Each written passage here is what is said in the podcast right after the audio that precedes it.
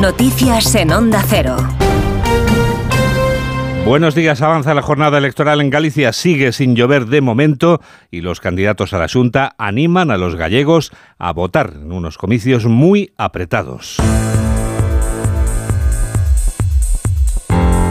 Sigue la jornada electoral en los informativos de Onda Cero. Primer dato de participación en estos comicios. Se avanza rondaba y se avanza rondaba al mediodía el 17%, un 2,3% menos que las anteriores elecciones autonómicas en el año 2020. Estaban se celebraban en plena pandemia. Tiene todos los datos desde nuestra redacción en Galicia, Ramón Castro. A las 12 del mediodía acudieron a votar 376.000 gallegos, el 17,09% del censo electoral. Son 2,11 puntos porcentuales menos que en 2020.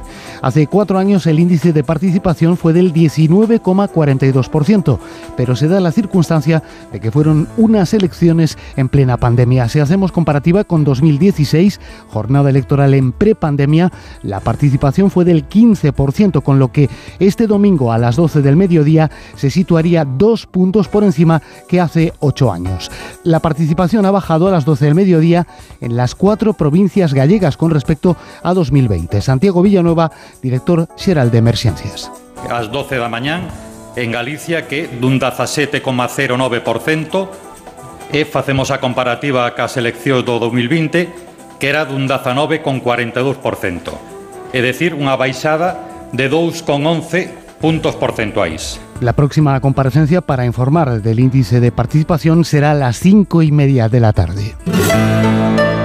Es una mañana electoral en la que siguen votando los candidatos. Lo ha hecho ya la candidata de Sumar, Marta Lois, en el Instituto Antón Fraguas de Santiago de Compostela, ilusionada y confiada ante el resultado. Con ella, una mujer de Onda Cero, Ángeles San Luis. La candidata de Sumar, arropada por su equipo, ha depositado su voto en el Instituto Antonio Fraguas. Ha hecho un llamamiento a la movilización y se ha mostrado confiada. Eu teño a sensación de que hoxe vai a ser un día moi especial, que a xente vai a entender que o día para a esperanza, para a ilusión, para entender que o noso país a partir do 19 de febreiro vai ser un país que avance, que vai a remar a favor e que vai a haber un cambio moi importante no noso país.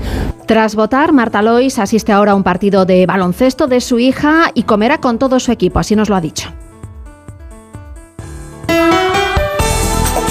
Otra candidata que también ha votado ya es Isabel Faraldo de Podemos. Lo ha hecho en A Coruña, en el Centro Social Sagrada Familia. Y nos lo cuenta Alberto Gómez Barrios. Después de vivir una campaña muy tranquila, Isabel Faraldo reconoció hoy que llegado el día de las votaciones se ha levantado un poquito nerviosa Eso sí, la candidata de Podemos a la presidencia de la Xunta tiene claro el resultado que desea para estas elecciones. Nos dicemos que o principal neste momento é revertir as políticas do PP. Si se revirten as políticas do PP expulsando o PP do goberno, nos imos a celebralo. Si estamos dentro, entenderedes que celebraremos máis, porque entendemos que a voz valente transformadora do, de, de Podemos ten que estar no Parlamento de Galiza. Isabel Faraldo dedicará el día a visitar a los interventores del partido en diferentes colegios electorales para agradecerles su trabajo. Desde Vox, su candidato Álvaro Díaz Mella ha elegido Vigo para votar en el colegio Casa das Artes con la esperanza de que su partido consiga representación en el Parlamento de esta comunidad, la única en la que todavía no están presentes. Allí en directo en Vigo está Víctor Blanco. Si hace tan solo un par de minutos que ha depositado su voto el candidato a la presidencia de la Junta de Galicia por Vox, Álvaro Díaz de Mella, que ha insistido en la importancia de estas eh, elecciones. Ha querido agradecer a las fuerzas de seguridad del Estado y a los apoderados de Vox pues todo su trabajo durante esta jornada y ha señalado que espera con muchísima ilusión los resultados. Poco más ha dicho en esta Casa de las Artes, donde se ve un buen ritmo de votación en este día soleado aquí en la ciudad de Vigo. 1 y 5, 12 y 5 en Canarias. Sigue la jornada electoral en los informativos de Onda Cero. Como hemos anunciado en el anterior boletín informativo, el alcalde de Madrid, José Luis Martínez Almeida, no asiste a esta hora a la mascletá prevista en el puente del Rey frente a la Casa de Campo, en señal de duelo por el fallecimiento de dos mujeres esta misma mañana en el incendio de una residencia de ancianos que también ha dejado a otra usuaria en estado crítico. En la mascletá, en Madrid Río, en la capital de España, está Carlos León. Sí, a punto de comenzar precisamente esta mascletá en Madrid con el presidente de la Comunidad Valenciana, que se siente que va a empezar ya. Bueno, pues en un día muy bonito para todos, ¿no? Yo quiero lanzar un abrazo muy grande a todos los españoles y a todo el pueblo de Madrid, porque venimos con lo mejor de nosotros mismos, con lo que nos hace vibrar, con lo que nos ponen los pelos de punta, con nuestras tradiciones y nuestras raíces. Y venimos a compartirlo con todos los madrileños. Eh, así que estamos en un momento muy bonito. ¿eh? Gracias y nada, ya todo preparado, todo dispuesto. Va a ser emocionante. Ya anda el primer aviso, vamos a por la mascleta. Venga, vamos a por la mascleta. Eso es lo que podemos contar en directo desde aquí, desde Madrid en Río, donde va a tener lugar este acto.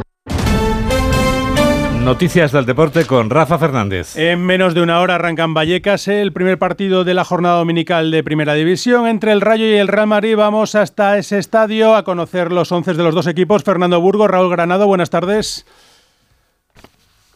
Hola, ¿qué tal? Buenas tardes, Raúl, desde este estadio, Rafa, desde este estadio de Vallecas, donde a las 12 ya dábamos el 11 del Real Madrid con novedades, cuatro en relación al equipo que ganó el pasado martes en Leipzig, en la ida de los octavos de final de la Champions.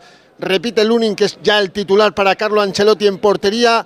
Cambia los laterales porque Mendí está sancionado y Carvajal va a tener descanso. Lucas Vázquez y Fran García. Centro de la zaga, los que hay porque no hay más. El capitán Nacho con Chuamení repiten en medio campo. Camavinga y Fede Valverde se añade Luca Modric, descanso para Tony Kroos y arriba no está Rodrigo, engancha Brahim recuperado de sus problemas físicos y junto a Vini Junior jugará José Lu Mato. Y en el Rayo también hay 11 y novedad en el banquillo porque debuta un hombre, Raúl. ¿Qué tal? Muy buenas tardes. Sí, Íñigo Pérez es el nuevo entrenador del Rayo y debuta con este 11 titular, el que va a estar formado por Dimitreski en portería, con eh, Bayú en el lateral derecho, Aridane y Leyen como pareja de centrales, el Pacha Espino en el lateral izquierdo, Óscar Valentín y Unai López al centro del campo con Isi Palazón por la derecha, Álvaro García por la izquierda, Óscar Trejo en la media punta, Raúl de Tomás. La gran novedad en el ataque del conjunto rayista para un partido en el que no hay entradas disponibles. Habrá tifo de la afición, gran recibimiento. Vuelve la ilusión a Vallecas.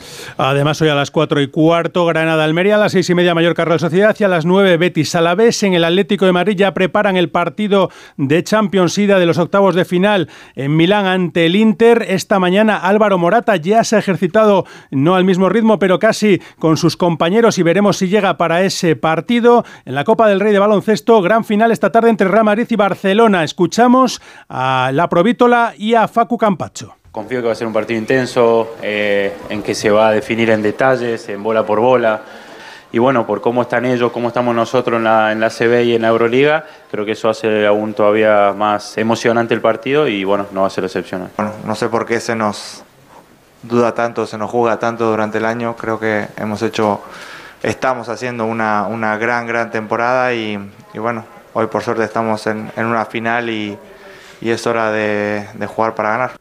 Eh, Ilia Topuria se ha proclamado campeón mundial de UFC, UFC, en la categoría peso pluma al derrotar esta madrugada en California por KO en el segundo asalto a Alexander Volkanovski. Ahora quiere un combate con Connie McGregor en el Santiago Bernabéu. Volveremos a informar durante la edición de Noticias fin de semana que hoy emitiremos a las 3 menos cuarto, 2 menos cuarto en Canarias, en el descanso del Rayo Real Madrid, aquí en Onda